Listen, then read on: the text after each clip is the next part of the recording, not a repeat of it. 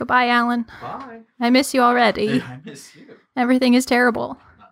We finally got to record in person in real life, and I had to send you away. Please don't knock over my plant. the plant didn't do anything to you. I know in an. It's only inconvenient because you walked into it.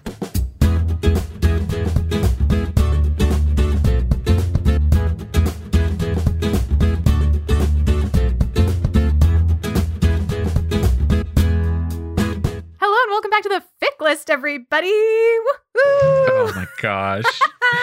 Oh, my music, my little like amp spikes on my recording thing just went really big. So maybe I need to chill out a little bit.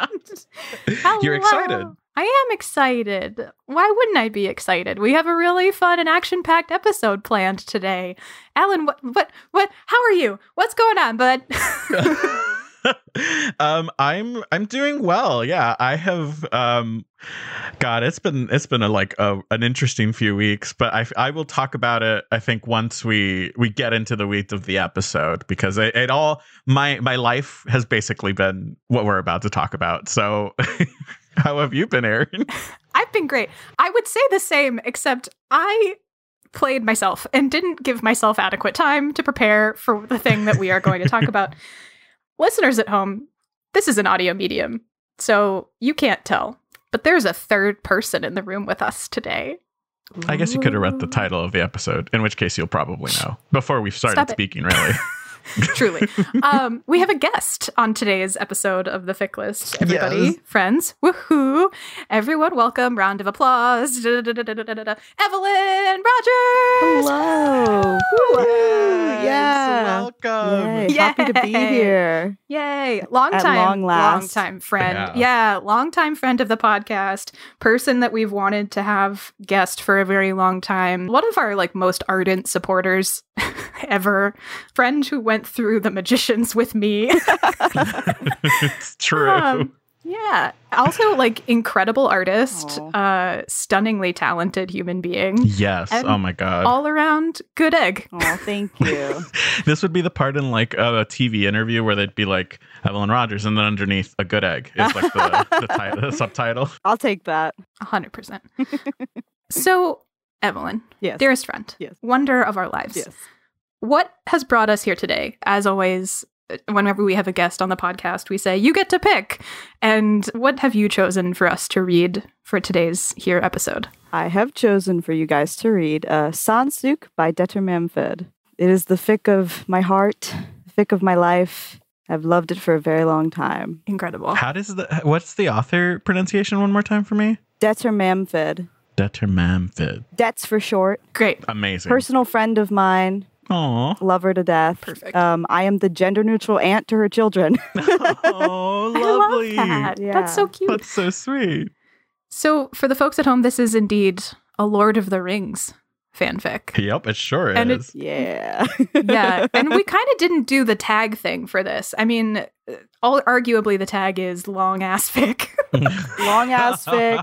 yeah, canon character death, right, major character death. right. Oof. There are a lot of tags you could theoretically pull out of this one, but really, you just wanted to talk about this fanfic. Yes, I wanted to a very long time and it wasn't finished. Mm. And then it unexpectedly finished and I kicked down the doors of Aaron's DMs and I said, Guess what we're doing when I come on the show? Yeah.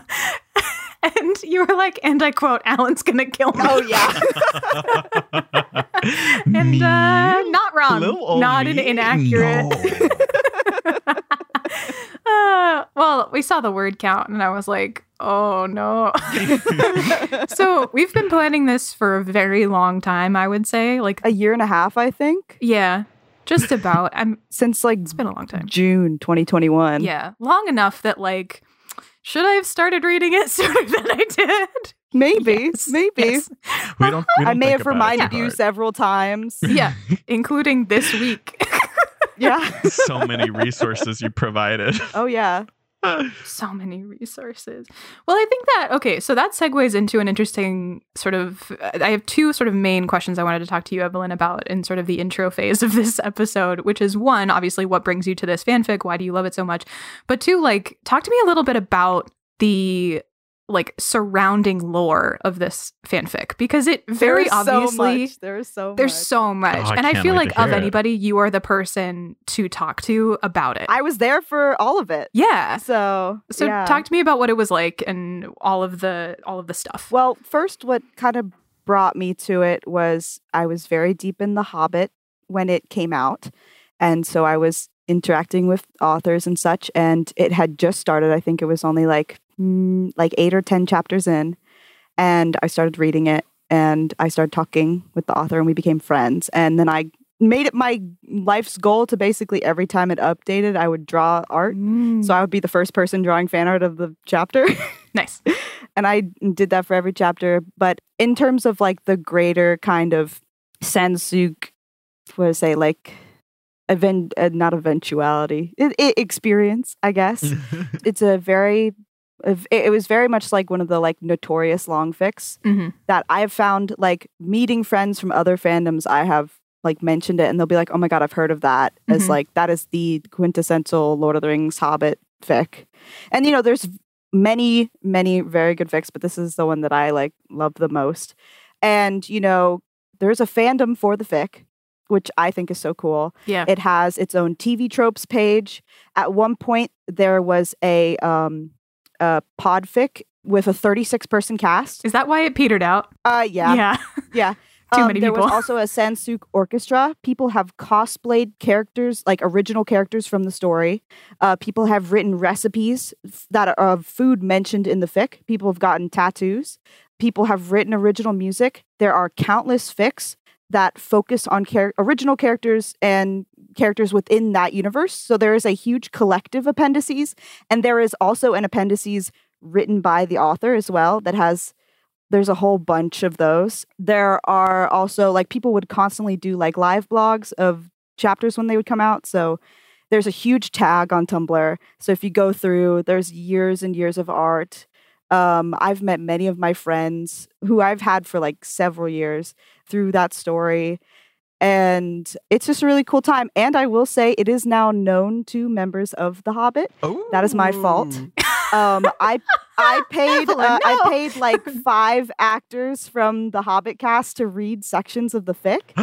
So I picked specific sections that were like their characters. Oh my god. So it's really cool. Holy crap, that's amazing. Um, I will. I'll send it to you guys afterwards. It's so Please awesome. do. And I've also I've also paid uh, professional musicians to play some of the original music that Detz wrote because um, Detz is a professional uh, musician and um, uh, opera singer and just cool person in general. And so she wrote all this original music, and people have written their own tunes for songs in it, and also written their own original music surrounding the fic yeah. and people have written alternate endings because it was on hiatus for four years before it finally finished. hmm It, it was on hiatus from chapter 47. So she was like, We got Yep. three more chapters, guys. Yeah. Mm. I saw And then it's just, Gone. in the author's notes, there was this incredible moment where there was very clearly a jump because it was like, well, that's been a hellish few years. Welcome back, friends. And I was like, what happened? Yep. And then I looked and I was like, oh, this is the chapter posted after the pandemic started. Got it. yeah. So, Got it. yeah. Yeah. So there, we were all holding out hope for We actually, um, during that kind of waiting period in 2019, a friend of mine made a Sansukh Discord, and I managed to like find all of my old mutuals, and we all were just hanging out and talking about how much we love the fic. And then that's how I found out that it updated for the first time in four years because my friend was like, "Guys, Oh my God. it's here!" And we were all having. You must have screamed so and hard and so loud. Oh, I I literally scared an old man because I was at a park. and I screamed out loud and the guy like looked up and he and he was concerned. I um like drove home and I was like I need to go home. Drove home as fast as was legal and sat down and read straight for an hour and then immediately drew art posted it Amazing. it's just it's so important to me and it's like i could go i'll go into it later but it's just it's Yeah. it's got this wonderful community of people and it's it's just you know a wonderful story wow, I yeah. love when fanfics have their own like ecosystem. oh yeah That's a good word for it. yeah.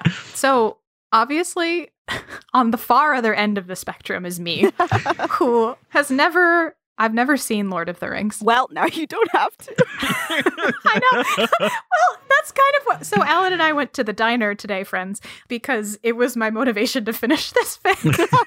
um, was with some pancakes. if I finish reading this thing, yeah, I was like, if I finish reading this thing in time, we can go get pancakes. And then I didn't get pancakes, but it's fine. um, it was sort of funny. We were sitting there at the diner, and Alan, rightfully, maybe wants to jump in and point out this fun fact about it, which is that it's basically the same length as The Hobbit and Lord of the Rings combined. So, I, It's it's My- longer. yeah, my response was, well, then I don't have to read it. I've read it already. But it was sort of wild experiencing it as somebody who knows uh, very, very little about the Lord of the Rings canon. hmm And Alan, I think you fall somewhere in the middle, right? Well, I had an interesting relationship, I think, to Lord of the Rings. I I struggle a lot with fantasy just because I'm like, there's so many names and so many things are being referenced, and like, unless you know the lore, you're gonna get lost. And so, four or five years ago, I was like, I'm gonna do it. I'm gonna I'm gonna read the Lord of the Rings, and I'm gonna watch the extended cuts, and then I'm gonna be knowledgeable about this thing and then I can decide whether or not it is for me or not. And so I read The Fellowship of the Ring and then I watched The Fellowship of the Ring with some friends and then I said that was a lot of walking. No thanks. do a lot they do a lot of walking in the Fellowship of the Ring, okay? It's a lot of like a lot of lore, a lot of a lot of good songs and I'm just like it's just so much. I can't do it. Yeah. And so I never went back and I never read or saw any of the other two. And I think as a kid, I might have seen them, but I was like, I was a kid, kid. Like, to me, I was excited about the swords and the bows, and I wasn't really paying attention to any of the like politics or anything of like note of what was happening in the story. So, yeah, I did not have an appreciation for it.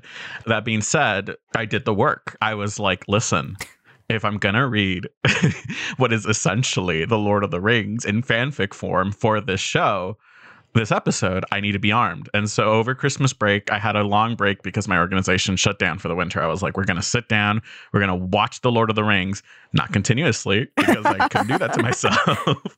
and also, I started them way late at night. I had an edible, and I was like, let's see, we'll, we'll see what happens.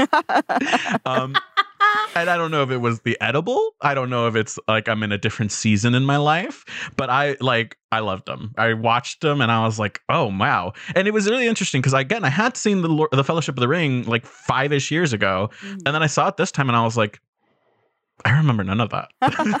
what what did I read? What did I watch before? What happened? So yeah, I, I sat through all of them and I was like, okay, I am armed now. And then I came to this fic and I was like, let's get into it. And then it starts pre Lord of the Rings. It starts with The Hobbit, and I was like, "Fuck, I can't sit through three Hobbit movies. We're out of time." So I was, I think my experience with the Hobbit, with The Hobbit, is that I'd read half of it when I was in high school for a class assignment, and then in college we did a like TYA adaptation of it. So I was like familiar-ish enough that I was like, we're gonna get by. We're just gonna. I at first, I when I first got to this fic after having seen the three Lord of the Rings, I was pissed. I was like, "Are you telling me I should have been watching The Hobbit? Are you telling me I should have watched The Hobbit before the Lord of the, instead of the Lord of the Rings?" But then we got further, and I was like, "Okay, no, no, no, no. yeah, it's both. It's it's both. a setup. It's a setup. It's all of it, We're yeah. getting there. Yeah. That's hilarious. I think I'm going to have to go and probably watch everything now. I feel like now I, I'm like, ah, God damn it. Now I'm invested in these fun. Aaron, gay little dwarves. you know what we can do together. yeah. And I know that it's not like, so obviously there are elements of the story that are not canon, obviously. yeah. But I think now I have a little bit more frame of reference for the world and all of that kind of thing, which helps. Because, like Alan, I really struggle with like deep fantasy. Mm. When people have multiple names or when there's like deep lore to like learn and understand, that's just like my brain, just like I struggle with it, man. Like, so I didn't have like an easy go of this. it was not, it was not easy. And I didn't do any of the work. Which Yeah, is- you read it in two days. I did. I quite literally. So today, dear friends, is Sunday. And would you like to know when I started reading this fic? because it was Friday. and you told me you were going to start it on Thursday. I did. And then I thought I'm not going to do that. And then I didn't lies. do it. uh, Evelyn, welcome to Alan's w- world. yeah. Ah, where I say I'm going to do things and then I don't. At least you read it, you know? There are yeah. times you just send me fixing, you're like, I hope I remember that well enough. True. Well, I can get away with it if I have read it before. Yeah. Uh, this was not one of those, and there is no spark notes. And what I sent a text to Alan, I think, really late in the game yesterday was, and I quote, "I would give my left tit for a completed podfic of this." Because yike, I just really wanted to like not be staring at my iPad anymore after literally 13 hours of reading. well, Aaron, this is this is why I printed out copies of it. I know. Genius. And then yeah, that w- I thought to myself, damn it, I wish they were still doing that. Hey, you know, if you one. if you message me, I can hook you up. okay, good to know. That is good to know. I Mm-hmm. I had been dating someone like last summer who at the time he he was telling me that he had ordered this fanfic that he wanted um and three books of it and I was like, "Oh, that's so cool." And then he was like, "Look, it's this." And it was Sansukh. And I was like, Oh, "Oh, my gosh. fascinating." You know? And he's so like, "Yeah, it's the. Lord of the Rings." And it was like three books and I was like, "Wow, that's cool." Unfortunately, we were not dating anymore at the time of me needing to read this, so I could not borrow those. Oh, well. I was Well. thinking like, "What a small world." Yeah, I have them all here, Yeah. Oh Just my to show. god. so you can see how much you read. Oh my Incredible. it's absolute. I can't wait to somehow log this in my Goodreads. wow, there is a Goodreads page for Sansukh. Perfect. Perfect. So there you go. So, all of that context laid down in terms of uh, our silly little preface here, we decided, Alan and I, mostly me, to set down a devious little challenge for our friend Evelyn. Oh boy, the Um, obscure lore. no, not that at all, because you would clobber us. Um, I'm not even going to pretend that I'm capable of coming up with good trivia for this. Um, the challenge, dear friend, light of our lives, we're trying to keep this podcast episode to like a reasonable duration because we're dumb. And in order to do that, we were like, well, we can't do a full summary then. Like, we have to figure out a way to get through this fic that is not going to be like blow by blow because we'll be here for seven years, about as long as it took them to bring the ring to Mordor. Um, and so, uh, so our challenge to you, dear Evelyn, is to summarize the plot of this fic in three sentences, no colons. and then we can talk about the finer points that we want to talk about after that. What say you to that challenge? I'm, dear I'm thinking right now. Great, amazing. Should we play the oh, Jeopardy oh, theme song? God. well, I have Do we a I have have a rights to the summary that I Jeopardy theme usually tell people before I bombard them with the rest of the details. Perfect. Let's hear it. Okay, maybe that's better. Do that. It's a queer retelling of The Lord of the Rings that starts from the end of The Hobbit and finishes at the end of the appendices. wow. Okay. Wow. I've So had thanks. 10 And fucking Holy years. Challenge to, met. to They were work on this that. premise. you can't catch me. I've been thinking about this for a year and a Yeah. half. You know what? Damn. They're prepped. They, you know, I applaud you, Evelyn. How dare yeah, I? you How really. dare I even try to catch you in this? that was incredible. Amazing. Wow. Okay. and you know, well, that was that quick. is the fic I read. That's correct. Yep. I do think we should probably read the summary that the author gave as well, just to yeah. Oh, yeah. just to fold in our our usual brand. Yes. Amazing. Do, Alan, do you want to read that? Should we? what do you Sure. wanna do? Okay. Yeah. So this is the summary that um, the author wrote on Archive of Our Own. From a Hobbit kink prompt, Yeah. also hysterical Yes. that this this epic came from a prompt. Holy I- crap! Love that so much. Okay. Uh, the summary reads The battle was over, and Thorin Oakenshield awoke, naked and shivering in the halls of his ancestors. The novelty of being dead fades quickly, and watching over his companions soon fills him with grief and guilt. Oddly, a faint flicker of hope arises in the form of his youngest kinsman, a dwarf of Durin's line with bright red hair. Parentheses follows the story of the War of the Ring. Parentheses, Bag and Shield, comma, Gimli slash Legolas, and close parentheses, in which recovery takes time, the dead members of the company take to watching Gimli as though he's a soap opera, the living struggle with being left behind, Legolas is confused, Khuzdul is abused, and Thorin is four feet and ten inches of guilt and anger. Yeah, baby. that is also the fic we read, I think. That is absolutely the fic we read. Congratulations. Wow. And you know what? I'm gonna say it. I think they I think they fulfilled that prompt really well. oh, yeah. yeah. Yeah. Ha- What do Okay. we, what do, we yeah, do how do we now? do, do we from here now? Well, we can't go blow by blow, but I No. did take notes because I knew that Aaron wouldn't. Wow. Did you reread this for this? Oh, for I, this I reread episode? it like months ago. Uh-huh. And then I was like, oh, I'll start rereading it again. So I'm on like chapter 19 right now, but I already know the whole thing. So I was like, I was like too busy to spend 13 hours straight reading it, which is usually not the case. I suddenly have a social life. So hey, love this for you. Thank you. I also did the work and took notes. Mhm. So- yay, note buddies. Yeah, mine stop um, at chapter 32 because I got really into the story and then was just reading straight and stopped. So. my notes are nonsensical. I I wish you could see my screen. My first note has one and then a dash as in first chapter notes. And then I quickly realized not feasible. Yeah, Not yeah. for 50 chapters. Can't do it. So uh, now, then they're just bullet points of moments that I was like, that's good. Oh, yeah. Let's talk about that. Yeah, I've got some quotes that I hand wrote out, wow. you know, that. chapter by chapter. Oh my God. You hand wrote all of that? You're Yeah, I, that's why I kind of stopped taking the notes too. it's like killing me. Too you much. are wow. Yeah. And you know, Congratulations. Evelyn, you weren't wrong. Guess who didn't take notes? Oh yeah. that was me. Well, uh, in my defense, I was white knuckling it through this Uh-huh. whole thing, just praying that I would get this done in time for Just a pancakes. roller I mean, coaster, man. yeah, and I was like, Just it in was time for pancakes. just it was it was real like i was like muscling my way through it and it's no fault of the fic at all like i was just really dense because that's how it is and i was just like dear lord god almighty like i cannot do this and take notes or i will be here until kingdom come Mhm. so Yeah. i remember two things Uh huh. that i want to talk about and i hope i remember them when we go to rehash this because that's all i remember one of which i sent to alan in a text message at like 12 o'clock last Uh night. Oh, yep. And Yeah, yeah. the other thing you texted me is, why are all these dwarves sound like my family members? Yeah, hundred percent. Well, for I mean, yeah, I I was like, are they Scottish? Like, what's going on? And you rightfully pointed out that the language and a lot of the customs are based on like the Jewish people and like Hebrew. And I was like, oh. And then you were like, well, it's also kind of Scottish because of the movies. And I went, oh, that's what it is. yeah. I was like, there we go. Okay. Because I was like, there's several instances of cannae, which is Yep. C A N N A E, and like a lot of like Scottish isms and also like very Scottish sensibility.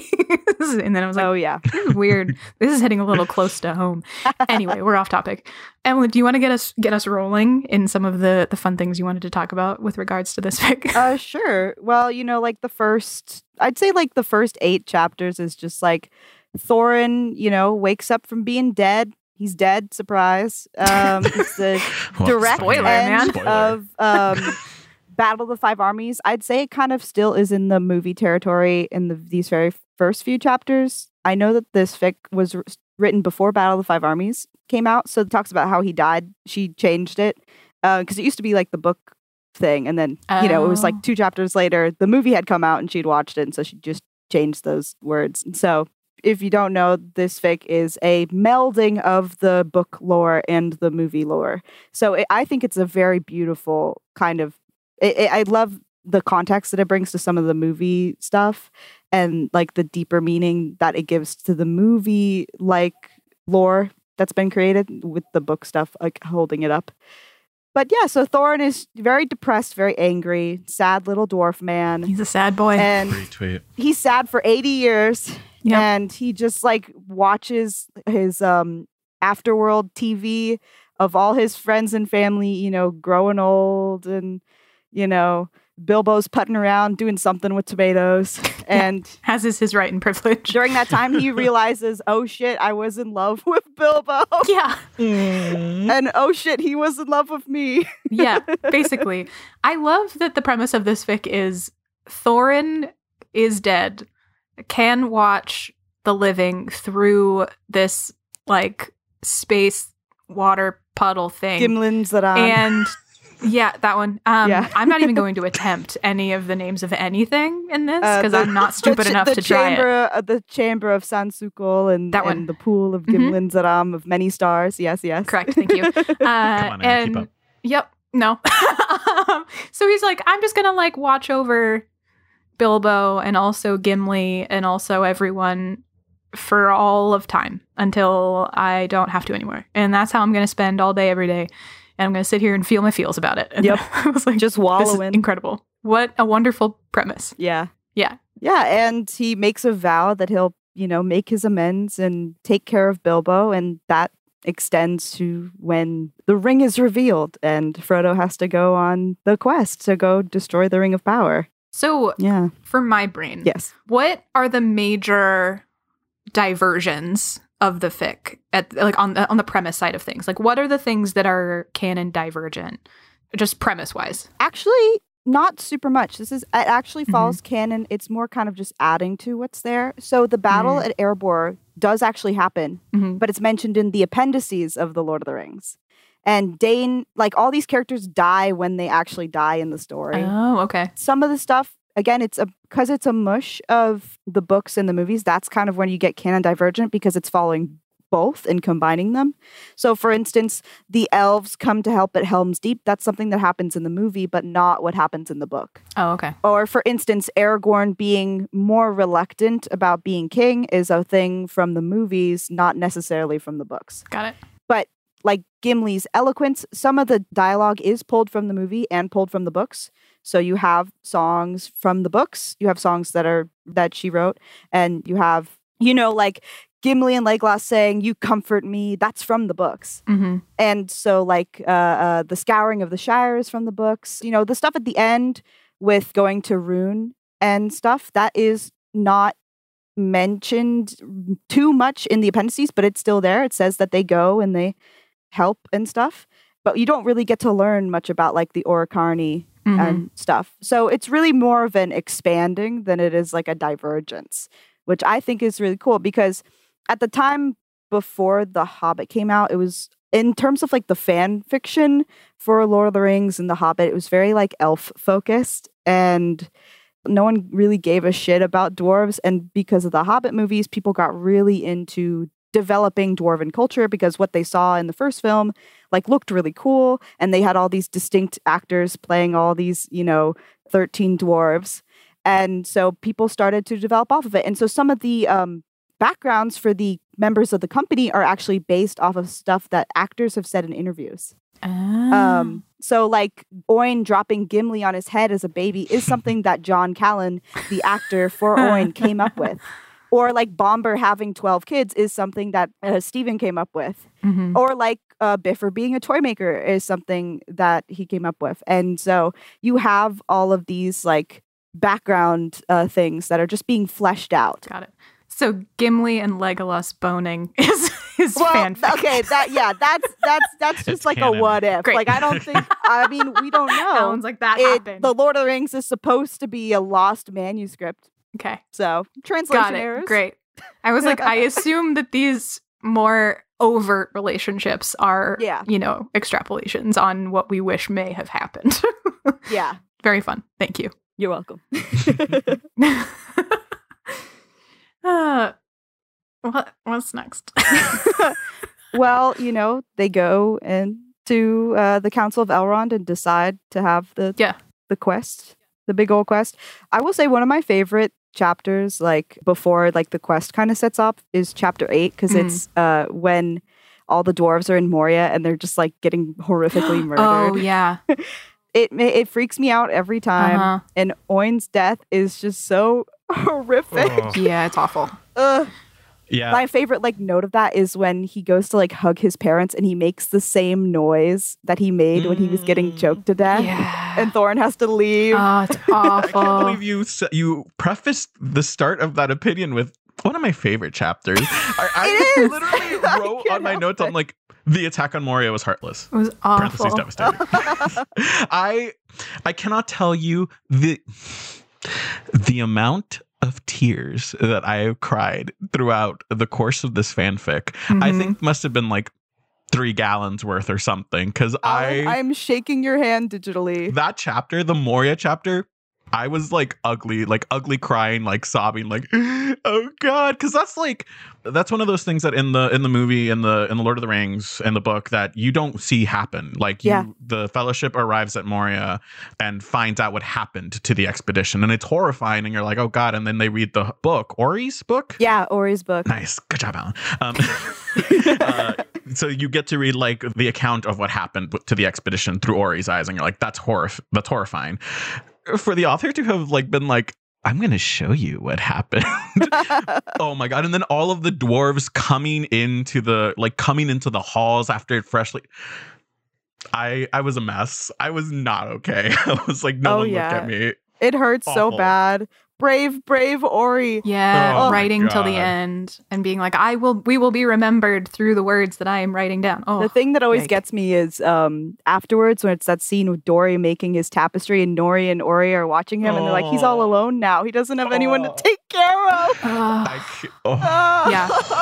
I think it's worth pointing out like the mechanism of death in this Mm, fic and like how critical it is to understanding like the entirety of the story because basically and I'm sure this comes from lore, like lore like the the canon lore is like for dwarves when they die they go to the halls of Mahal Mhm, Mahal. yeah. And Yeah. Mahal. And they are basically reunited with all of the dwarves who have gone before them to wait for the second the second iteration of life, like basically some kind of like new age, whatever. Yeah. So they all kind of live in this perpetual state of waiting, and you can access the living world but not interact with it through this puddle thing that Evelyn pronounced so nicely before. Um, but in like Gimli when- Saram. Yeah, when Thorin dies, he is given the gift that people can hear him or they can kind of hear his voice, especially Through his subconscious. yeah. Yeah. through the subconscious, especially Gimli.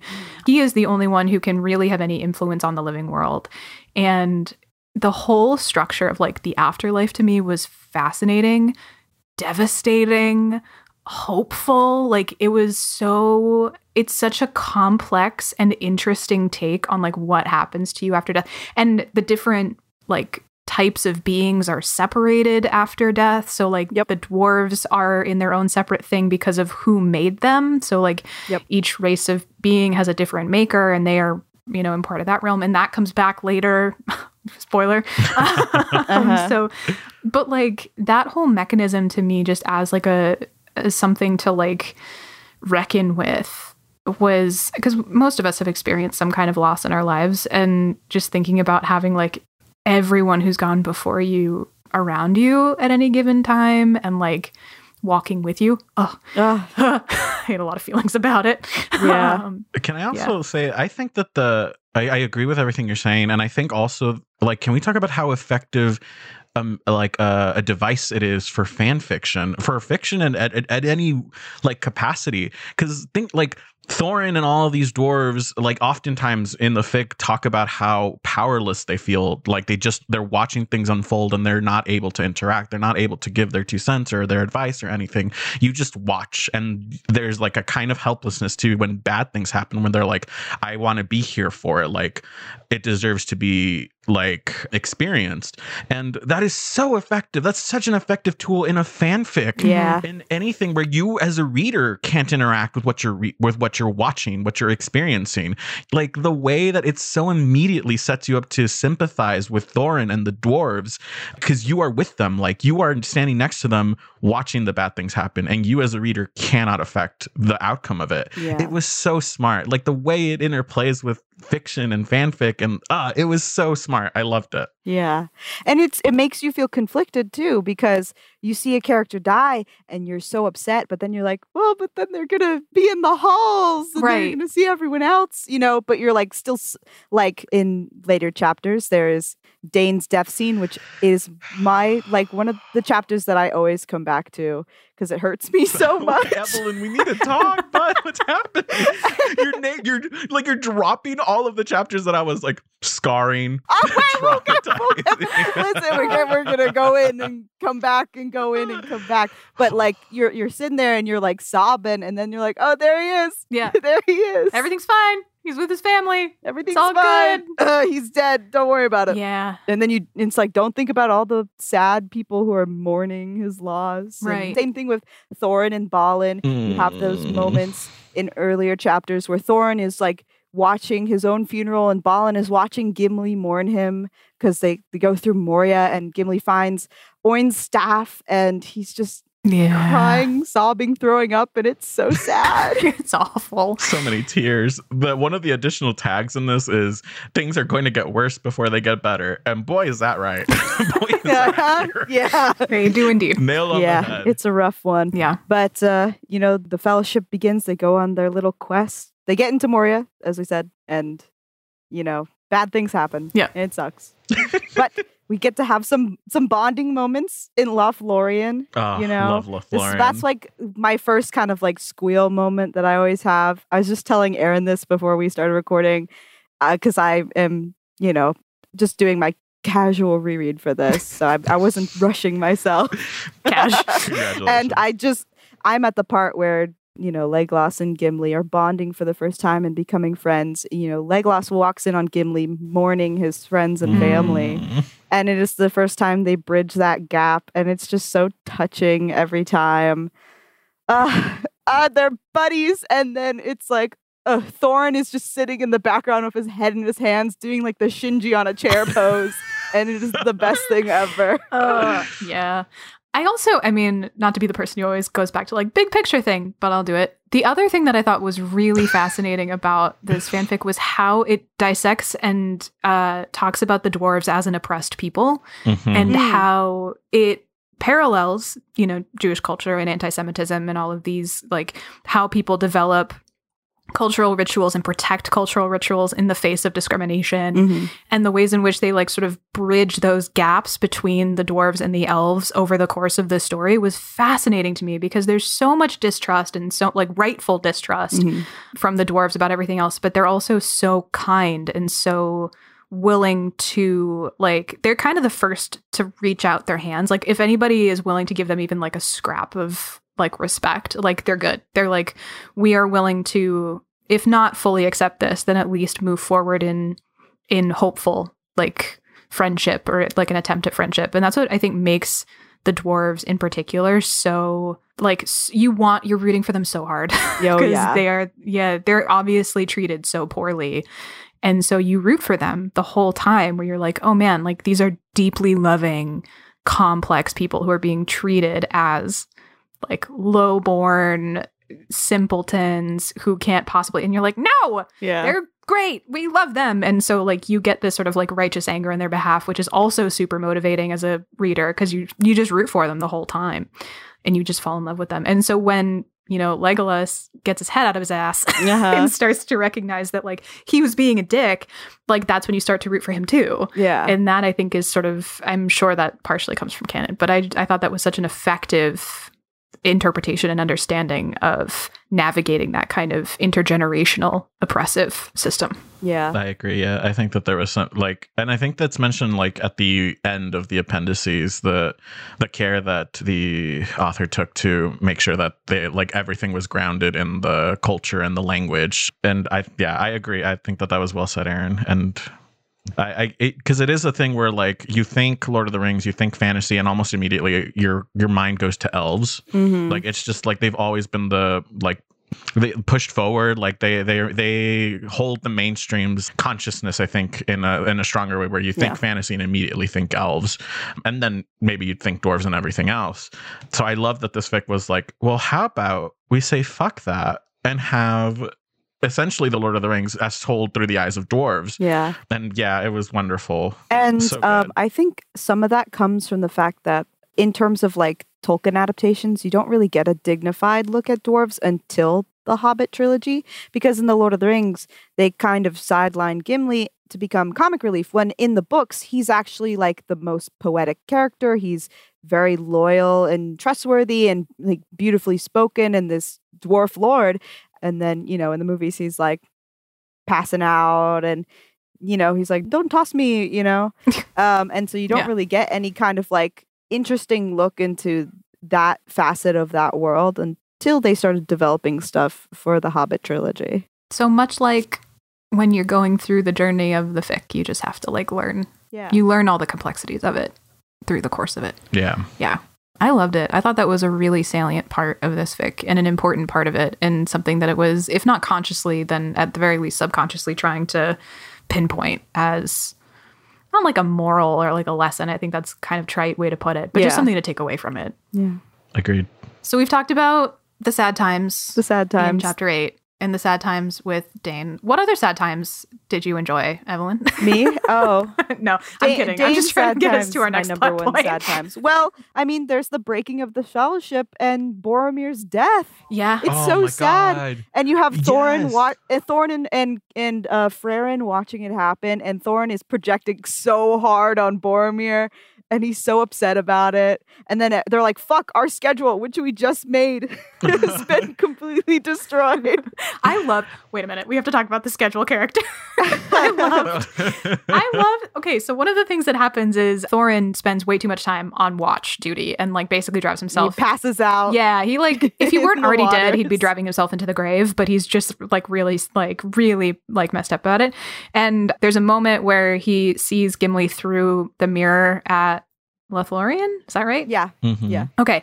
And that's the first time that he and Gimli can like speak to each other, but the like the struggle of that, like the weight of doing it knocks Thorin out because he's so he's so tired from having like never taken a break from watching over Gimli that it's just like a hot mess. Mhm. And so from that point on, one, Gimli can more clearly hear him and like can hear him as Thorin and not just his own Yeah. subconscious. And then all of the other dwarves come to Thorin and like, you have to remove your head from your sphincter and let us help you.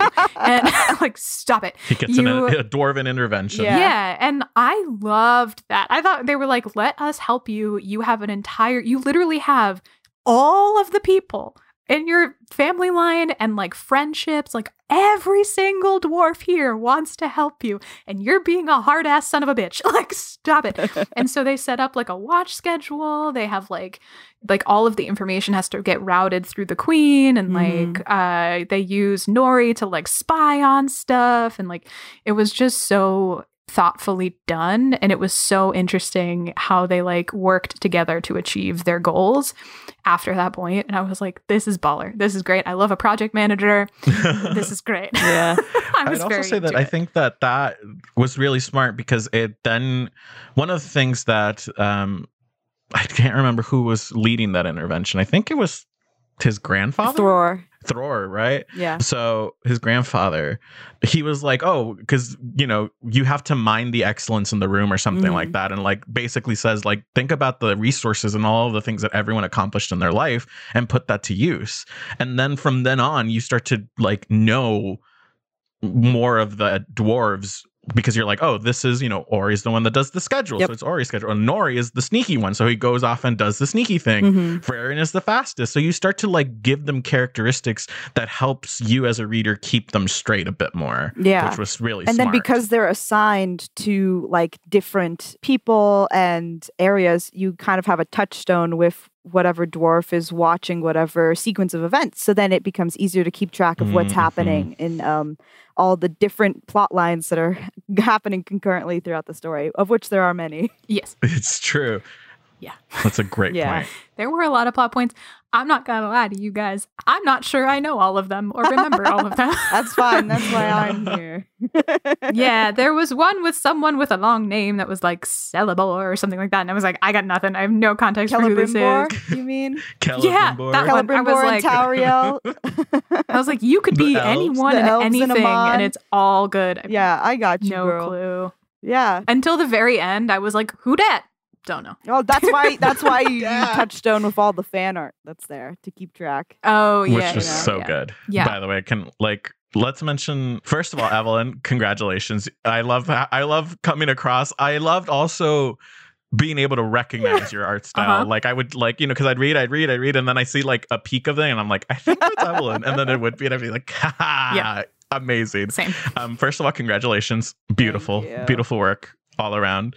But I do want to say, like, I also deeply, that's another thing I deeply appreciated about the fic and the author. Like, she went back in and like added fanfic as it came out and like she would put it in the pertinent places so it'd be like you're reading about this scene and then here's some fan art of that scene Yep. and you're like oh that's lovely it, it was just a lovely little ah breath of fresh air Yeah, or like all of the music that was composed like sometimes it was hers and sometimes someone else had like a had a, a an arrangement and so she would put them there and you get your pick so you press Uh-huh. play and you Yeah. read through as it's happening.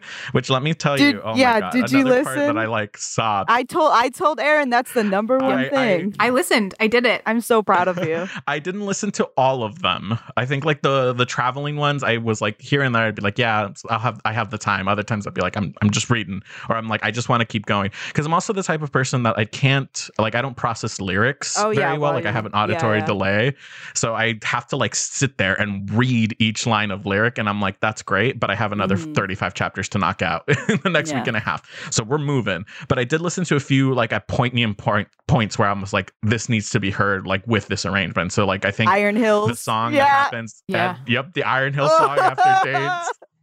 it hurts. Ah! Pain of the most beautiful. Oh my god, absolutely gorgeous.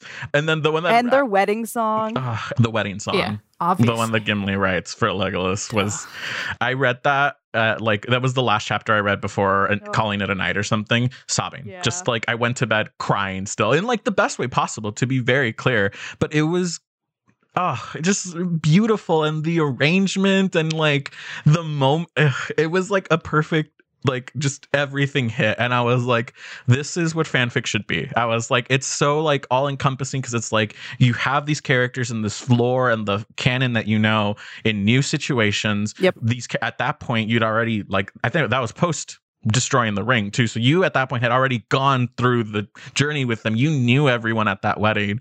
And like it was just beautifully written. And like there was acceptance and there was love and there was like sorrow but happiness. And like the lyrics perfectly encapsulated that. And like it was gorgeous. It was gorgeous. I was like this is perfection this is a perfect moment It's i just loved so it good. congratulations to to the author i I think that was her arrangement that is on the fic yeah, uh, it was. Yeah, her original. um, Congratulations. lyrics and arrangement. Yeah, and if you want, I can Oh send my you the God. instrumental version that I made. yes, please. I'm, I might. I mean, geez, it was. Can, let me just read you some of these lyrics. These were, I think, these might have been the last few. Yeah. There's a light on the horizon. There's a ship upon the sea. Now the world is so much wider, for you wander it with me.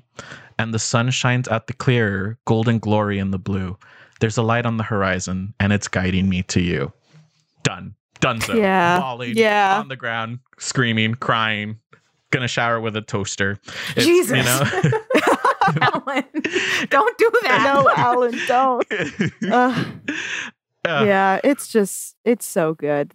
All the music is wonderful. Well, it really sets you in place too in a big way because I mean, obviously like music does so many things narratively. It grounds you very deeply in like a culture, a place, uh like a time. And so having that a, a lot of the times what I would do is let the music play and just kind of keep reading.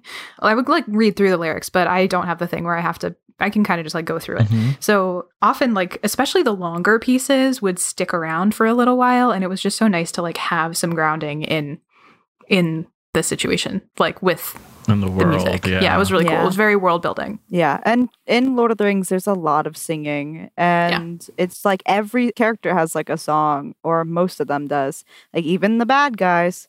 So you know, it's just uh, the whole world of, of Middle Earth was created through song, and so everyone is always you know singing, and it's just it's so wonderful. Can relate. Yeah, Yeah. Constant singing.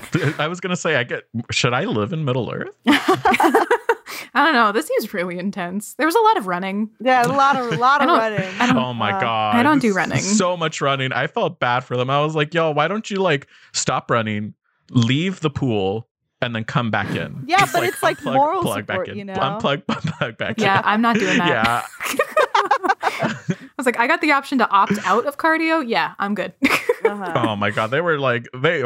I can't like I. Yeah. I good for yeah, them. but Yeah, they truly. they they be jogging. They'll, They- they jog. be jogging. they do be That's gonna be the title of this, of this episode. yeah. and they jog all the way to um Rohan. It's the th- the Yes. three hunters, Yeah. and that's when we really get like the bonding moment. Oh, because yeah, because they're following. Yeah. yeah, and oh, I I love when they're you know Helm's Deep is a wonderful. It's so tense. The action is like you're right there, Mhm. and then you get that wonderful moment. Well, wonderful in that it's stressful. You know when Legolas is like, "Hear me, Thorin Oakenshield, if you Ugh. be near."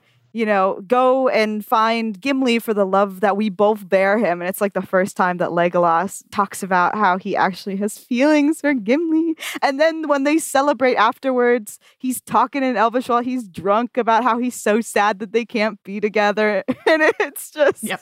Uh, I think we need to talk about gay disasters, Gimli and Legolas.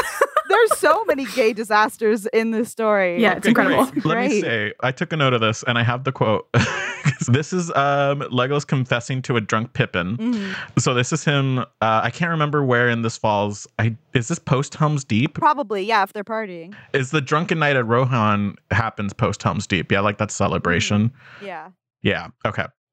So he he's I guess it's too long to read actually, um, but he he talks about how he's afraid of time, of how he finally is starting to learn that he's afraid of mortality, and he talks about how not having the words like. Uh, how do I like? I don't, I don't have the words in Dwarvish to tell him how what he means to me because in Elvish, you know, we just we let silence tell us what we would need to know Mhm. and he goes off on this beautiful tangent.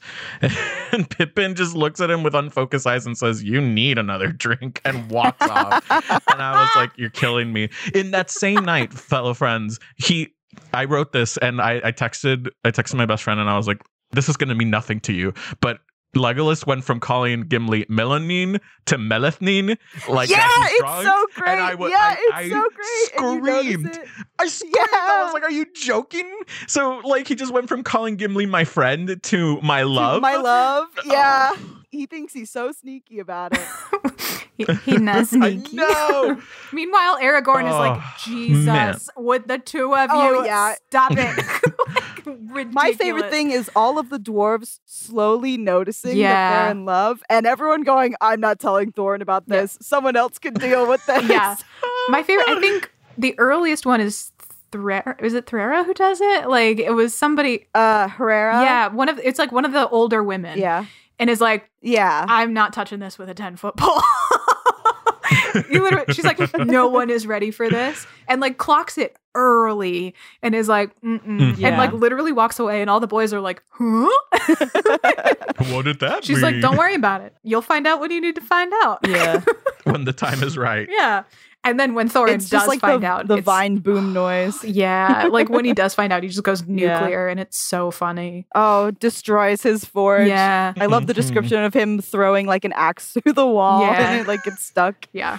Yeah. And it's like it's not even it it is that it's Legolas is an elf, but it's specifically that Legolas is Legolas. Legolas. That's the problem. Mhm. Like he was like, Yeah. I might might be able to get over the elf thing, maybe, possibly, but this one, ah! Yeah. it's yeah, it's really. It took a lot of time for Thorin to like. But then he turned around and he's their number one Gigalos supporter. he totally I he ships them. know. Yeah. Ugh, it's so great. In that note, can I? Here's another lovely little moment where Thorin knows that Legolas loves Gimli, but has made his peace with it. Yeah. and then real like it's hints to Gimli like um maybe this is what's happening and Gimli's like nah. And then walks away because he doesn't he's afraid of like Yeah. once he he uh, so a plot point which happens in the fic is that Gimli talks to Aragorn after the drunken night at Rohan where hmm he says well Legolas has was talking about like wanting something but not being able to have it or being afraid of not being able to have it like what could it be? And aragorn's like well uh, i don't know. And gimli says oh sorry sorry sorry. You have your your elf deal right? So that was insensitive of me to ask. Your elf Yeah. situation.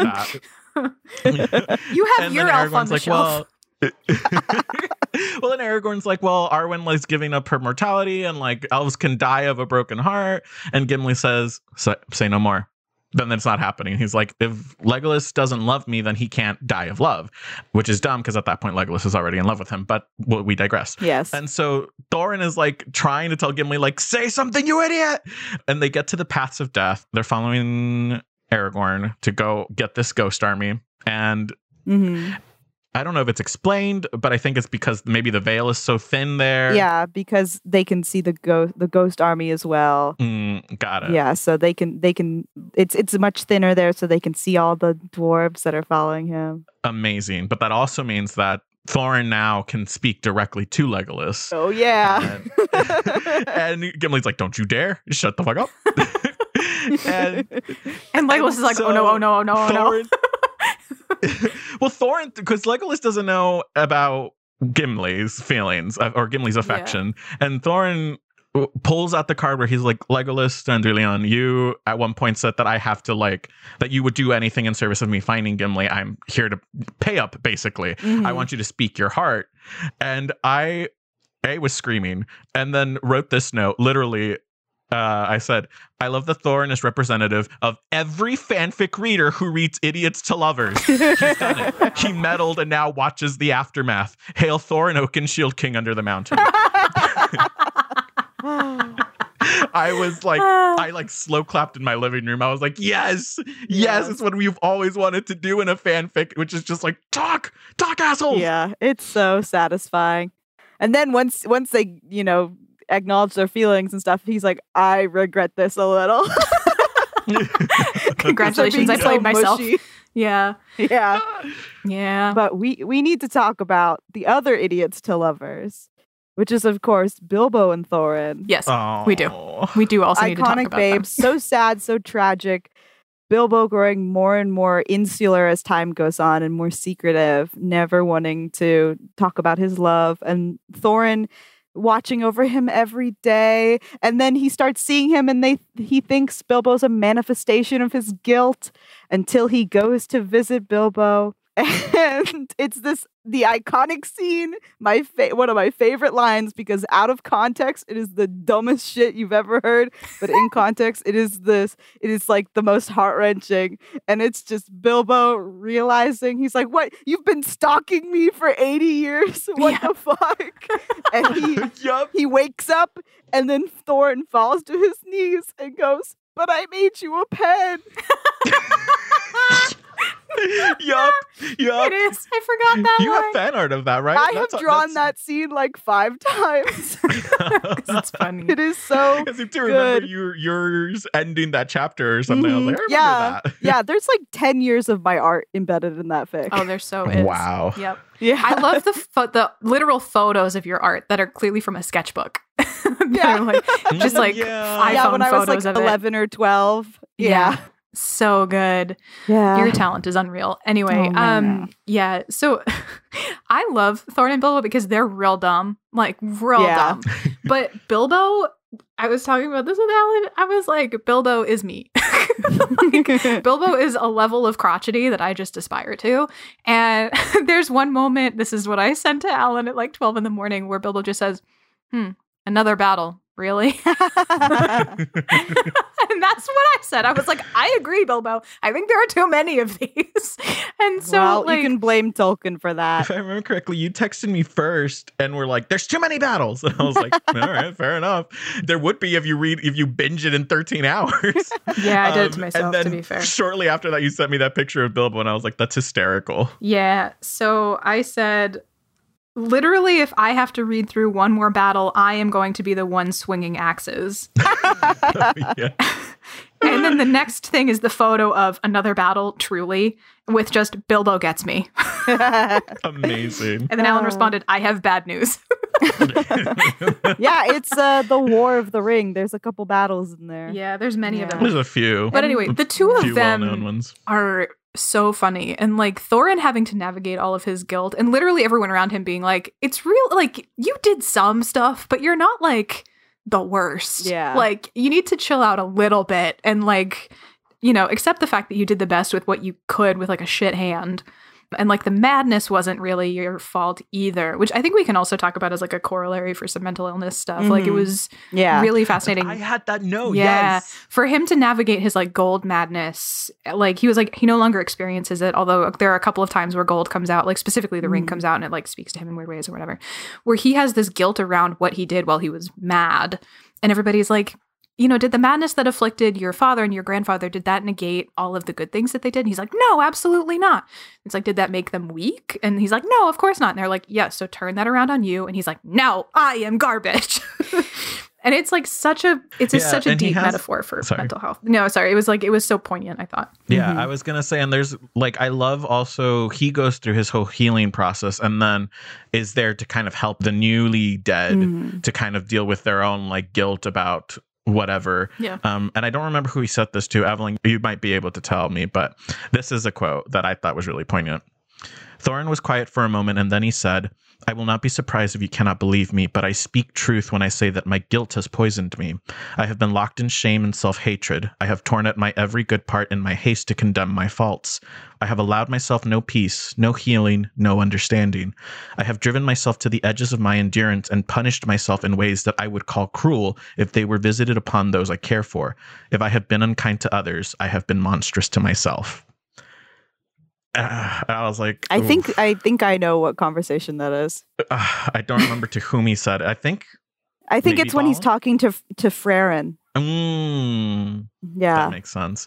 But I thought that that's one of those things that like I struggle with like day to day where I'm like I am so easy like it's so easy to hear all of the like my voice in my head like disparage me and be like oh you're not good at this you're bad at that like look at how like worthless you are at this and blah blah blah blah blah but if I it's that you know that trick where you're like if you wouldn't think that about someone else or about someone you love then you shouldn't be thinking it about yourself Mhm. and I thought that that was a really beautiful a, a beautiful way Mhm. to put that Yeah. It's a really like wonderful healing journey that he goes on. Um, and you see that happen for like the rest of his family members as well. You see like Frerin deal with his PTSD um, and kind of learn his own limits as well. Like he feels less obligated to witness like horrific battles as time goes on. And Mm-hmm. with Thror and Thrain, the guilt that they feel as well for going through the kind of horrific tragedies that they experienced through life. Like it's really this like wonderful kind of collective healing process that happens with like all of the dwarves. You know, you get like uh, Nori as well, Balin, and the, and they kind of their guilt eases as time goes on, and they all kind of settle. And because he settles, he feels more comfortable finally you know, living in the halls and waiting, a- and instead of feeling that like guilt and anger like prickling inside his breast, keeping him like active all the time, he can actually find time to rest. So by the time at the end of the story, he's actually like letting his beard grow for the first time in you know Mhm. years upon years because he first shore it because of his grief uh, at the siege of Erebor, the sacking of Erebor by Smaug, and so he finally feels comfortable enough to let go of that and make it a thing of the past that happened. And it's just like a wonderful story about like healing and, you know, it's just it's so I just keep saying it's so good because it is. Well, and if he had never gone on that healing journey, I don't think you would have we would have gotten to the point in the story narratively where he could go and argue for Bilbo to be able to come be with the dwarves in the afterlife. Like he had to Mhm. believe himself worthy of making that ask. So, as we discussed earlier, part of the construct is that like the dwarves live separately from the other races in the afterlife yeah. and they basically make a uh, Mahal like basically allows him to go and ask the larger I don't know like council or whatever of like He gets yeah, he gets snuck in yeah by Mahal and Nienna, I think it is, Mhm. and he goes and he yells at Manwë, um, Right. who is he? Manwë is basically like the the mouth of Eru, who is like the big guy who made everything, and they like they all work in tangent, but he's like the big one, Mhm. you know. yeah and And so he goes and he yells at another god. incredible to allow Bilbo to live with them in the afterlife and like that had been sort of set up by I think it's Kíli goes Uh, to yeah. Mahal all the time was it Kíli yeah, um, Kíli. goes to Mahal throughout the story, like from the beginning, and is trying to like petition Mahal to like let this happen. And he's basically like, "I'll wear him down." and there's like, and he does. There's a slight sort of. He was like, it's slightly underhanded because Kíli also is in love with someone who's not a dwarf. yeah. Um, Mhm. and has that secret that has been on his heart for you know centuries or whatever. yeah. Um, and is in love with what's the name? Tauriel. Tariel and wants Tauriel to come to, you know, the halls as well. Mhm. And so through all of them sort of healing and opening up their worldview and like making all of these positive, you know, growth things, they sort of like are in a place to fight for their own eternal happiness in a Mhm. way that is like so powerful.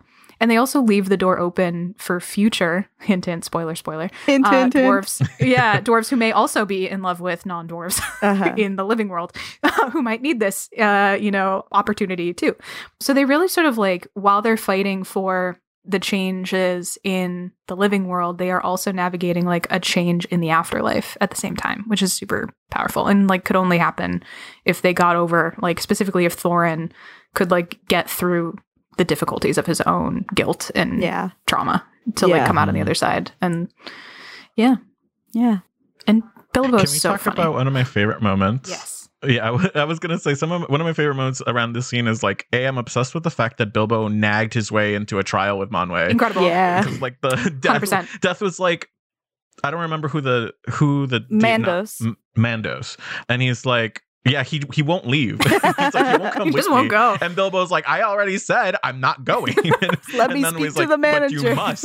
it is your gift. And Bilbo's like, no, thank you. Yeah. Let me speak to a He manager. literally is like, I've Um, already and said what I'm gonna do, which is sit my ass right here. I was literally sobbing, crying, throwing up when they finally got to touch each other. yeah. Like, yes. 48 fucking chapters of waiting for Mhm. them to be able to like hold like the fact that they're like hovering their hands over each other because they can't Oh yeah. touch when they're like facing off Sauron and stuff. And like they finally get to hug each other, and Thorin's like, even if I don't get anything else, I got this. I finally got to like hold you in my arms after like Yep.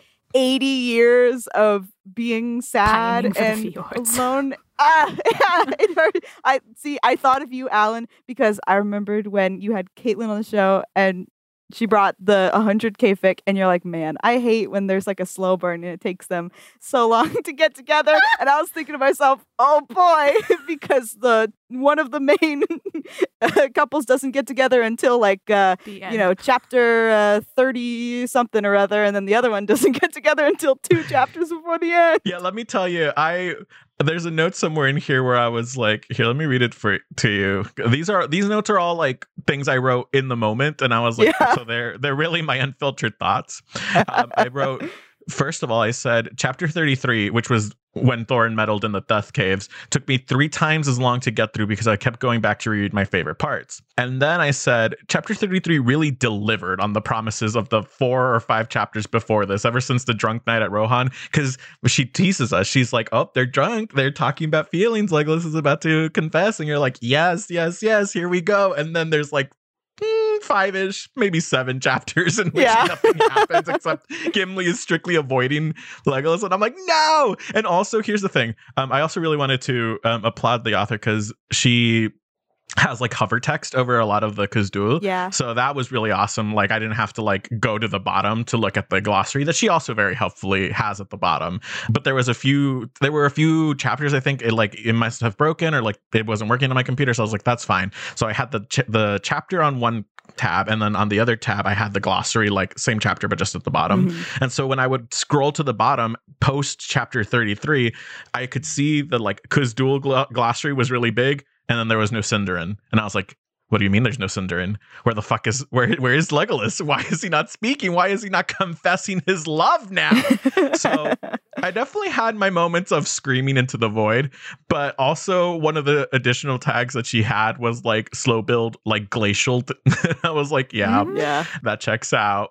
That checks It is out. the slowest Can of burns. talk about the slowest of slow burns truly. for sure. going back to Bilbo at the end, can we talk about? I wrote. I thought the way that Bilbo got a, a dwarven name, um, Yes! or like a dark name, Dark was names. hysterical. It's so So it's so. Fucking great. hysterical because he's like, oh, he's Bilbo's essentially like talking to Mahal. And so, for some context for anyone who's not a Lord of the Rings fan, the canon says that uh, dwarves have dark names, which are like names that were written into their very like bones by their creator Mahal, and it's like their essence essentially, and it's only shared under underground in the dark with other people who are close to you, like your intended or your family. So it's very, it's a very deep personal thing.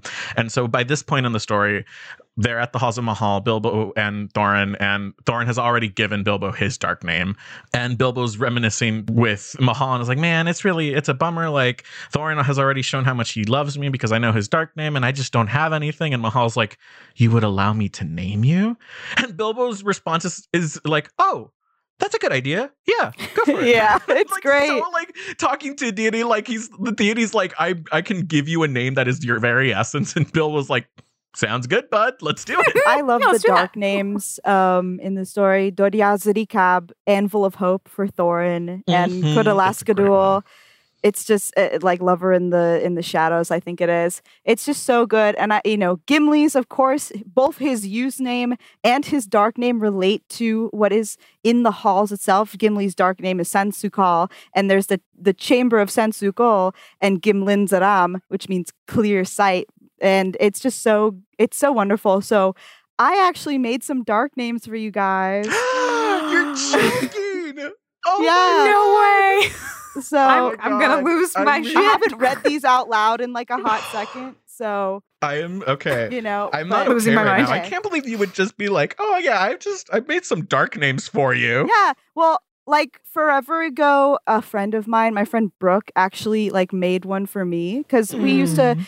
Like all of us Sansukh buddies and stuff would like make our own dwarf sunas and stuff. Mhm. Oh. And so I have my own, so I'm gonna see if I can find that one too, so I can just tell people what it is. I don't remember. Great, Oh, there it is. because we're not Um, prepared. but I'll, I'll tell you guys yours first, obviously. So here, uh, Alan, your name is Ukudni Buzra, which means light in the deep. oh. And then Aaron, yours is Abhar Usu, which means fire of wisdom. Oh, spent my a while. I spent a while going on Dwarrow Scholar and like putting stuff together and thinking about it. Caitlin has known about this for a while. Caitlin, Damn you, Caitlin. always the accomplice. Caitlin. But yeah, and this here, Truly. I have my little Caitlin's a great partner in you can see how crime. To be fair. I'll send you a picture of how it's written out. Yes, Oh my please God. do. But yeah, um, and mine is um, Fuluz Maral, which was given to me by my friend Brooke, and it means like swift uh, or some oh, prosperous passion is what it means. oh, just found- So I good. found the post, that but is- yeah, it's so it's just so fun to like. that's you know, so have- sweet. Yeah, so I was like waiting for us to get to that. I've had it out. I've had it out like sitting here. I have a lot of feelings. Genius. Wow. Oh man, Incredible. that is. Yeah. That, wow, that really hit. Ooh, Aw. I've cried, I've cried enough. That's but thank you. That is so Okay. kind. You're welcome. Yeah. that was my little secret that I didn't tell anyone that I Except had Caitlin. until just now. Except Caitlin. Caitlin was the only one who knew. But yes. I'm starting to think we have to plan something to surprise Caitlin because she's been on all, she's been an accomplice one too many times. One too It many is- times. Incredibly difficult to surprise Caitlin, unfortunately. That is true. too, too knowledgeable. She's the Nori of our friend group. She's a sneaky lady. Hmm. Ugh. Yes. Wow. God. I feel like we've neglected the Erebor crew, which I love to death. All those Mm. beautiful, beautiful dwarves and elves. Gotta say, Legolas being a younger brother in this fic is fucking inspired. Yeah. Gotta Yeah. say. The It's fact brilliant. that he's got his bitch older brothers is so great. Bitch ass older Uh, brothers. Lindawar and Lyrofin. Lyrofin and his friendship with Gamish is like the most important thing to me in the world. so cute. So good. Gamish is my little baby boy, and when the fic updated after like four years, and then there was a time skip, I literally was like texting Det, and I was like, "What do you mean he's an adult? he's been a baby forever. What do you mean he has, he he's found his one? Shut up! What is this?" I Yeah. literally like had me. I was like crying over it because I was like, "No, Aw. time has passed." I guess now is my moment to talk about the other quote that I remember. yeah. Let's break up that really heartfelt and wonderful bit of thing with my dumbass brain. Which there was a moment where I think it was Wee Thorin Yes. and Gamish were talking. Maybe it was Wee Thorin and somebody else, but Wee Thorin gets a like I forget what it's called, but basically like a like a nickname. Uh, uh, Oh, like first, appellation. Mhm. yeah, an appellation, Yeah. which is Wee Thorin sword axe. Yeah. And I believe it's Gamish who responds, "Hmm, more like Wee Thorin dumb axe. yeah. and I screamed. It was so funny. They're so I love great. Yeah, the like relationship. It's so familial and so funny, and like it's such a breath of fresh air compared to like the misery of the previous Oh, yeah. And Um, they're so lighthearted and like their first kind of appearance together when they're like contemplating dropping a pebble on Dáin's head. yeah. And then you think and Kíli's watching and he's like, "Oh fuck, I'm going to be making like apology presents for the rest of my life. Is this how I act?" And then you think Wee Thorin's going to be like the one who's talking sense to Gamish and he's like, A pebble won't hit him from there. Use this wood block instead. yeah. You're like, a pebble might cause more harm than you want, and also it's easier to miss. So yeah. but it's just Yeah, uh, all so the like dwarven characters in Erebor, like Gimris and Bofur, just being so in love. And uh, Yeah. Baris Crystalstung is like my favorite girly of all time. Mhm. I love her. That disaster lesbian. I love her so much. we stand a disaster list. Yeah, and Thera Honestly. and Dáin's like love and Thorin Stonehelm. The best is when it's all three Thorns scowling at each other. Yeah. uh, and and all the political like intrigue stuff that happens in like Erebor is so stressful. Mhm. Like when Dori gets stabbed in the back by Iorna, it's like yeah. screaming, shouting. Uh, it's I so wrote on my notes. I think I hate Enorna more, th- almost as much as Umbridge, maybe even a little more, to be honest. Maybe more, That was yeah. the level of rage I had at that character. yeah. She is just That was, I mean, that sort of towards the end when they were navigating the like siege and running out of food and dealing with all that, like that had such like salient points about like dealing with what it means to actually like hold your ground and like try to navigate that kind of situation. It and like having them, the two, her and the sort of like dumbass, I don't know if it was like her husband or just like someone, whatever Another Yeah. you know, them yeah, being like, you're withholding food from us and you're hiding all of the food stores. And if we can't have it, then no one can. And like lighting the food stores on fire was like such a intriguing and important stealing like po- the jewels from jewelry their off the dead. corpses. uh, yeah, was like I such was, li- I was screaming, Yeah. screaming, And she like cuts like a bit of Thera's beard off, and you're like, no. oh my god, I cannot believe that this author created something to the level of Dolores Umbridge. I was livid. I was pissed. Yeah. So livid. But it was so well handled. It was such a small, like in the arc of things, it was such a small plot point, but it made such an impact. Yeah. Oh yeah, and she and then she's killed. Uh, like so, she's taking. She's trying to take Queen Thera hostage to get out of there with the stolen jewelry, not realizing that Marilyn, an, uh, an elf um, that is at Erebor, is behind her and shoots her with an arrow, and so she just kind of falls over dead. And the quote is, "It seemed too quiet an end after such malice." And I wrote. I'll fucking say. like, we didn't get no trial. We didn't get no justice. Just a swift arrow through the. Ugh, Yep. Fine. I understand that the situation necessitated it, but I was not pleased. I wanted to see her in pain. Ugh, yeah, it's just ugh. And then like the stress of Bofur digging through the tunnels to go to Lake to go to Dale to get the help from them and to get help from King Brand and his son Bard, and then the mine collapsing on the way back, and then you have Gamish going in to go and and, you're, and he's all by himself and he kills an orc, but you're An like, orc with a lamp. "Ah!" and then Poor he's, and then. Bofur gets blinded, and it's so.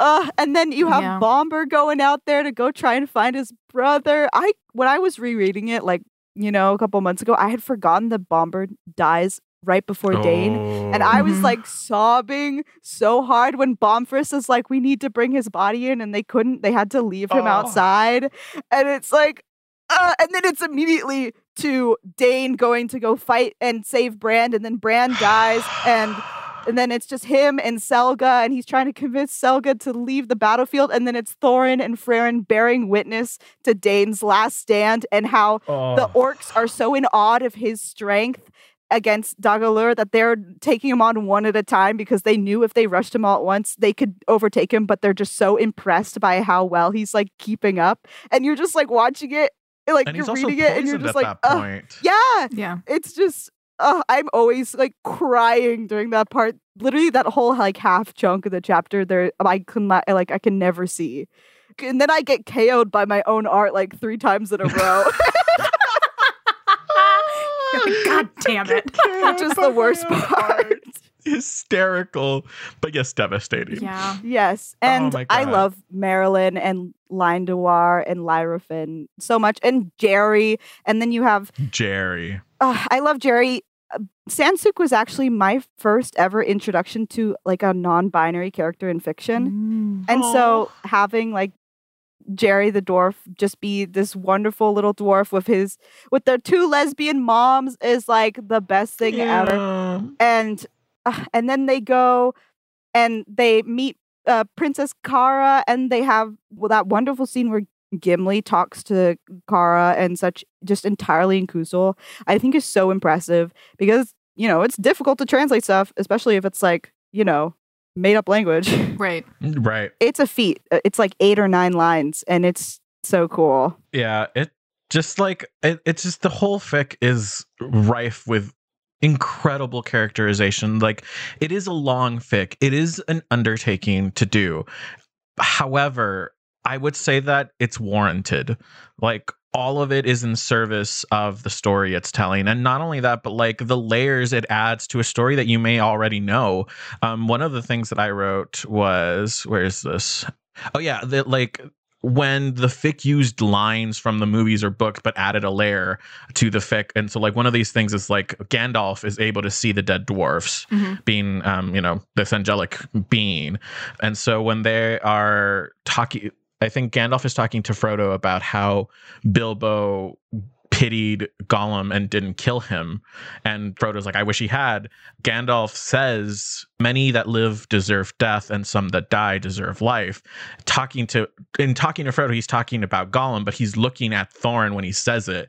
And it's just like those little moments that are so smart. Yeah, it's just like it's so well put together and you can tell the care that was taken in making sure that it was like accurate and consistent and yeah i you really fall in love with all of the characters and let me tell you there's a few of them there's a few Mhm. of them. There's there's quite a few. There are at I- least five. I know I, I sent like when we finally like confirmed all this, I sent Aaron like a huge block of text and it's like, here's all the reading stuff that you should probably look at just in case if you want to keep track of everyone and just in case, you know, if you get lost, like I want to make sure. And I was like, you no, were so friend. kind no. yeah. this is real real nice of you, but uh, I'm garbage and I'm not going to read that. but i saw yeah. that you were working on a graphic novel of this Did, is that I- finished So actually there's two. oh So here, here's the lore. Here's Yes. the lore. Back in 2015, I started making a Sansukh graphic novel called the Mighty Sansukh Graphic Novel Project, love it and it was all by myself. I was doing it. I did, I think, 44, 48 pages of that, and then, Wow. but I was going like line for line, like no adaptation, no cuts whatsoever. kudos It, it was not feasible, so I stopped. yeah. But then last year, I had made the covers because I always told my friend I want to make copies of the book to have. So I had made these covers and like I got an anon and someone was like, "Oh, I thought this was like a graphic novel because of like the way the art was." And I was like, "Funny you should mention that. I actually used to do this thing." and I was like, you know, put a little like gif of uh, you know, Elrond going, "I was there, Gandalf, 1000 years ago." And I sent that to Dets and I was like, "Haha, isn't this so funny?" And she was like, you know, if you like still want to do that, I would adapt it for you. And I was like, are you serious? That's amazing. and so we are now uh I like actually doing a, a web comic of it. yes I have been on like hiatus in terms of working on pages, but I have like a backlog. sure But the first chapter, you know, is currently posting. It is the first two Mondays of the month. Thorin just got his little power actually. ooh fun So if you want to like go and read that, the blog is called um Sansukh Comic. It's all one word. And it's also posted on my Instagram, uh, Fishy Dwarrows, and my Twitter, uh, which is wow underscore underscore then in like a thread. nice. So there are three places to go and see it. i love it But the main one is the the Tumblr itself. Um, and there's also like a little like we, I made like a little trailer video for like Cute. to get like people excited when I, you know, was working on it and stuff. And it's really cool. It's going to be a really long undertaking and it's definitely like a passion project. Yeah. So I'm trying not to like hold myself to stuff too much, but it's it's super cool. I'm very passionate about it and it's really cool seeing people like re- like talking the tags about how they're like, "Oh my god, I remember this scene" or whatever. And it's so cool. And it sucks too cuz I'll like reread it like the fic and I'll be like, "I want to draw I like I see it in my head how I do this, but it's going to be years until I get to this." Yeah. you know. I feel like it's going to take a Um, while. but yeah, so I did I did have one and now I have a new one. Amazing. amazing i'm excited to read it Thank you. because yeah this has been this was a I, I am I'm looking forward to the next time in which I have the availability to go through this again because it was a wonderful, Wonderful. time. And there is a sequel. Uh not like a Yeah, sequel, there's like there's a- a appendices yeah, thing. like an epilogue. yeah, there's an epilogue which I inspired I know Uh, I it's dedicated to me, Congratulations. and I also am technically the reason that it's titled the way it is because Amazing. Des and I were talking about it, and she's like, "Okay, I want to write this thing where like Legolas goes to the halls of Mahal and stuff." And I was like, "Hey, would Legolas have like a dark name, like you know, because he always talks about how he's so sad that he doesn't." And she was like, oh. "So Genius. that's my like claim to fame." I did read the epilogue as well because I was like, you did. I love. Of course I did. Tasalakud is. I had to yes. save it. It's I so had to not do it. Yeah. I had to be like, I have to go to yeah, bed. well, you can do it afterwards. Yeah. But I think it's yeah, it's helpful to point out like the end of the story. I love that the story ends with the end of Gimli's life. it hurts so bad, Oh but my in such a God. good but it's way. so good. Yes. Yeah. Yes.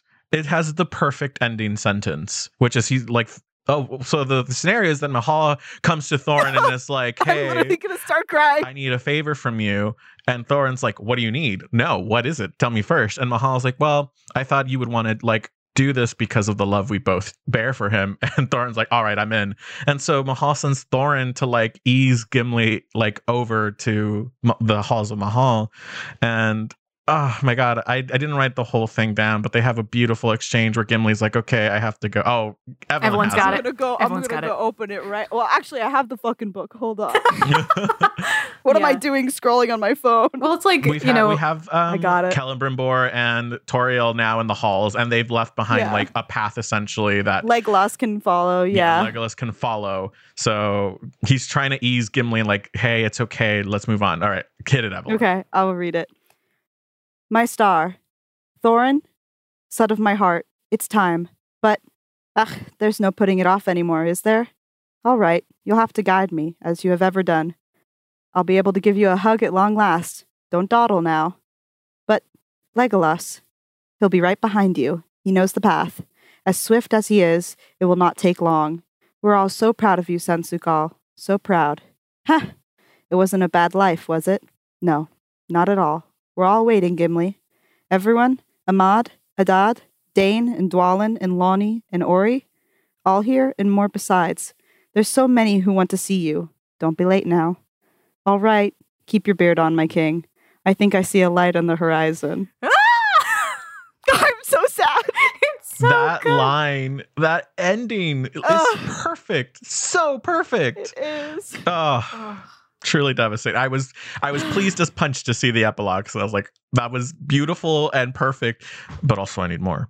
Yeah, So I need I to, to read know. Well, there's the there's so book. many appendices stories yeah. that were written by other people. Yeah, and- I I'm I'm reading currently the the Gim- Gimmish and uh, Perry how they meet because I was oh like yeah, info a new on coat. this. Perry is great. He snuck up on her. He was not a planned character.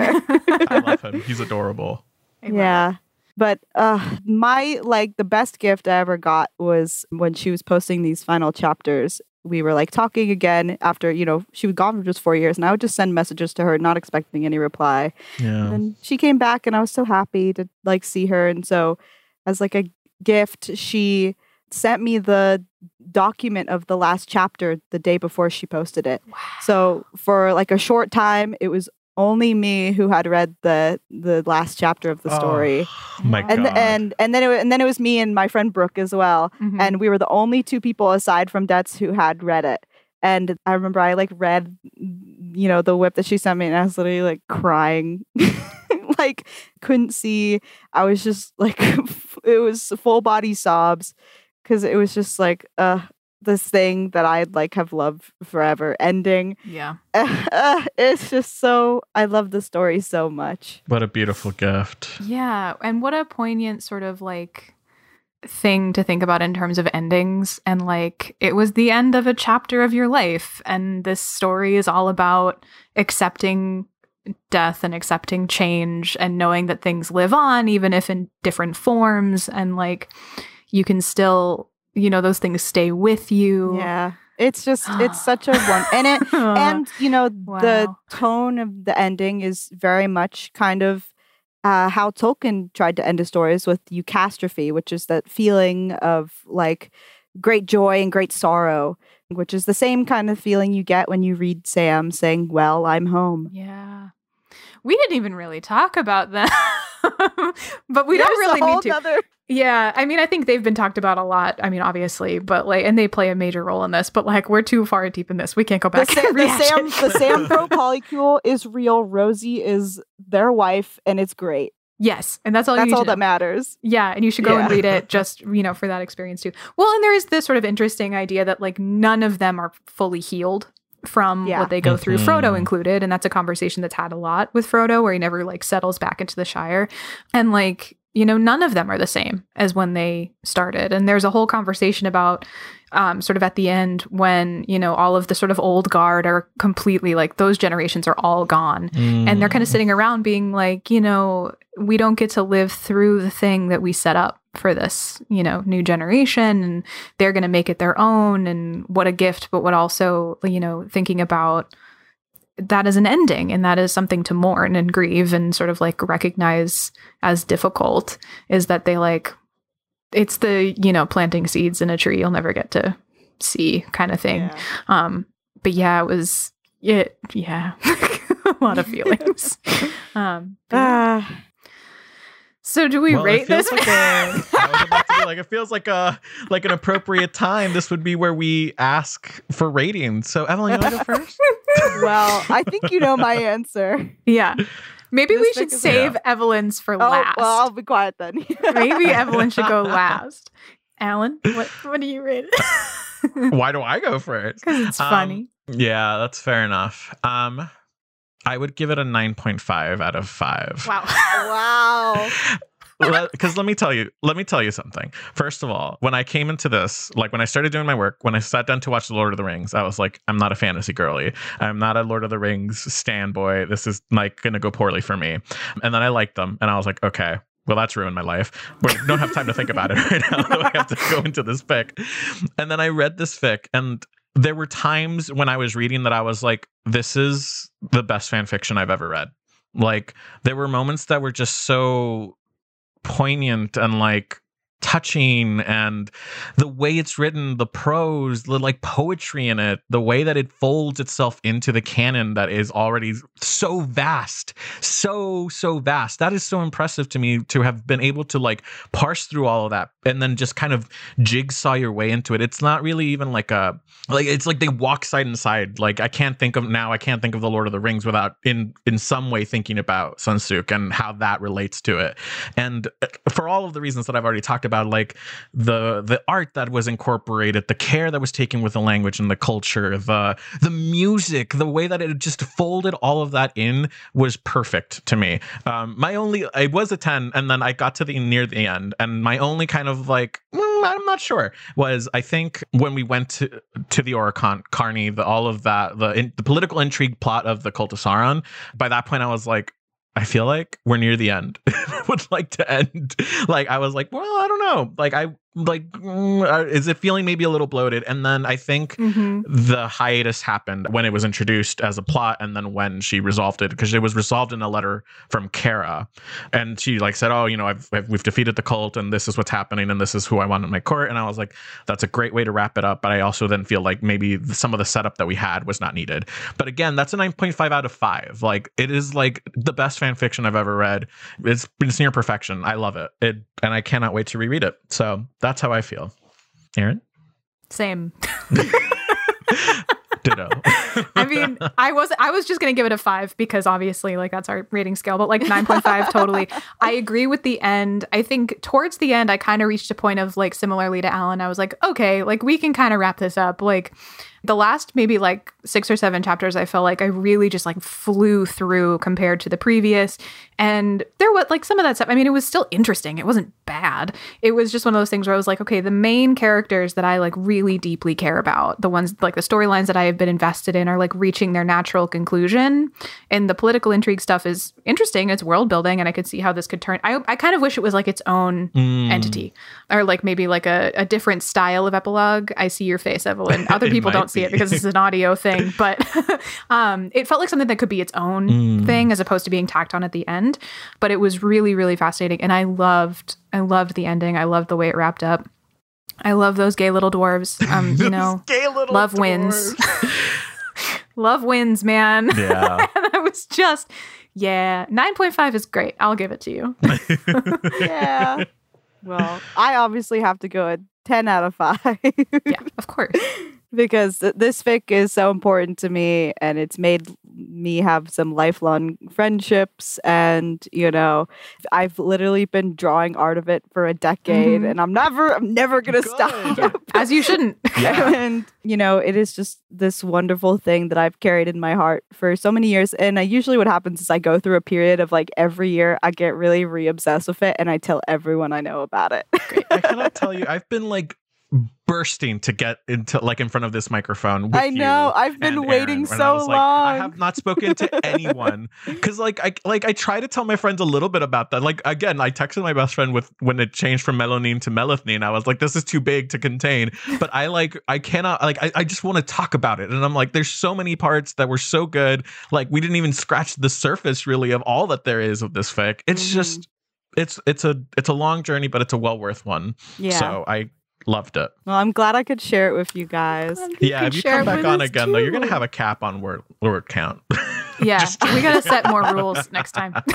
this was sorry on us. but Our it was bad. worth it it was worth it. sorry It was half worth a it. million words you know Yeah, hmm. Wow. literally half a million. I, I can't even like wrap my mind around the fact that a human wrote that. yeah it's crazy And also, I want to mention the like she went on hiatus and came back, and I didn't like there wasn't a noticeable shift in her style either. Like it kept consistent. Like I was like, that's great. yeah, yeah which is nuts. Well, on that note, Evelyn, do you want to plug anything? Do you let tell the people what you're doing because you have some cool recent news that you could maybe share if you want. But Just like where can we find you? What are you up to? Uh, All that stuff. Oh, well, um, I am now officially affiliated with the Bright Agency at, in their children's illustration department. Yeah. I have an agent now. Congratulations. You're gonna, Which is I super mean, they're too good for us. We we snuck in under the under the Shush you. right before the door closed. On like we might have had to talk to your people.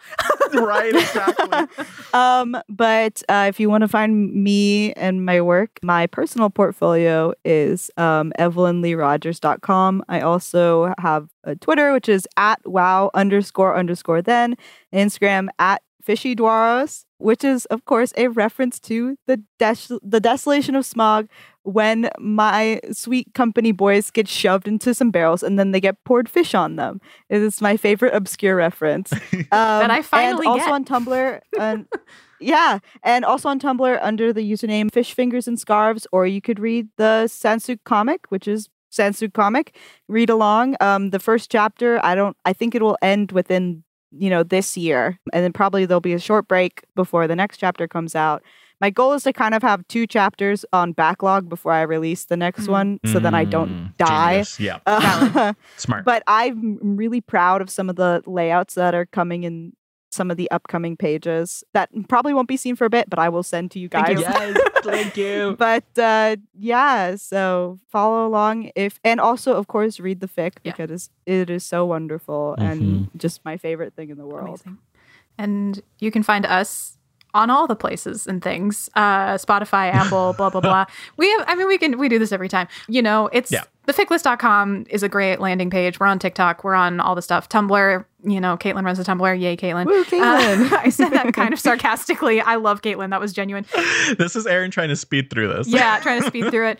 This is our end of season four episode. This is it. Oh my god, I forgot. Uh-huh. So we're gonna go on our hiatus for a little while because we need to recover. That's true. um, it Ah. has been an absolute blast. We like sort of muscled through it at the end. Like we saved this one as like our like let's go Big hoorah. rock it out. We are hoping to see y'all at some comic cons uh, this spring, and that will usually. But before we start up again, we usually start recording and posting right in time for Pride. So um, if you are going to Philly Comic Con. You should let me know because I'm going and Alan is going and our friend Maii is going. Hi, Maii. And uh yeah, hi Maii. And Caitlin's probably gonna come to you, so we're gonna go and we're meeting Joseph Quinn, babe. so uh we'll keep you posted on all of our Comic Con appearances, be they official or unofficial, on social media. And that's kind of it for season four of the Fic list. Oh man, I can't believe that the next time you hear us will be season five. How have we been doing this for five seasons? No one knows. No one knows. Least of all us. But it has been a blast. Oh, I need to before we go, we have some Ko-Fi shout outs. So um Oh yay! Yeah, let me pull those up because we have a couple of folks who donated. In case you're unaware, we are on Ko-Fi, ko-fi slash the fic list. And if you feel so led, you could uh, donate literally any denomination. The least it would like it will only let me go down to a dollar um, in terms of like minimum amount, but we appreciate any dollar that you send our way because it helps offset the cost of this podcast.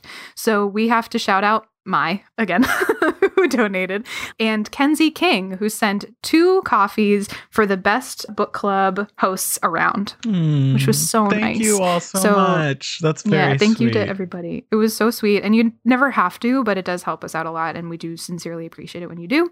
So that that's it, y'all. Woohoo. Into the light we go, I guess. I was gonna say, I see a Oh light yeah, on the I think I see a light at the horizon. Incredible. God, we're nerds. All I love it. yeah, really. All right. Well, goodbye, team. Bye. Bye.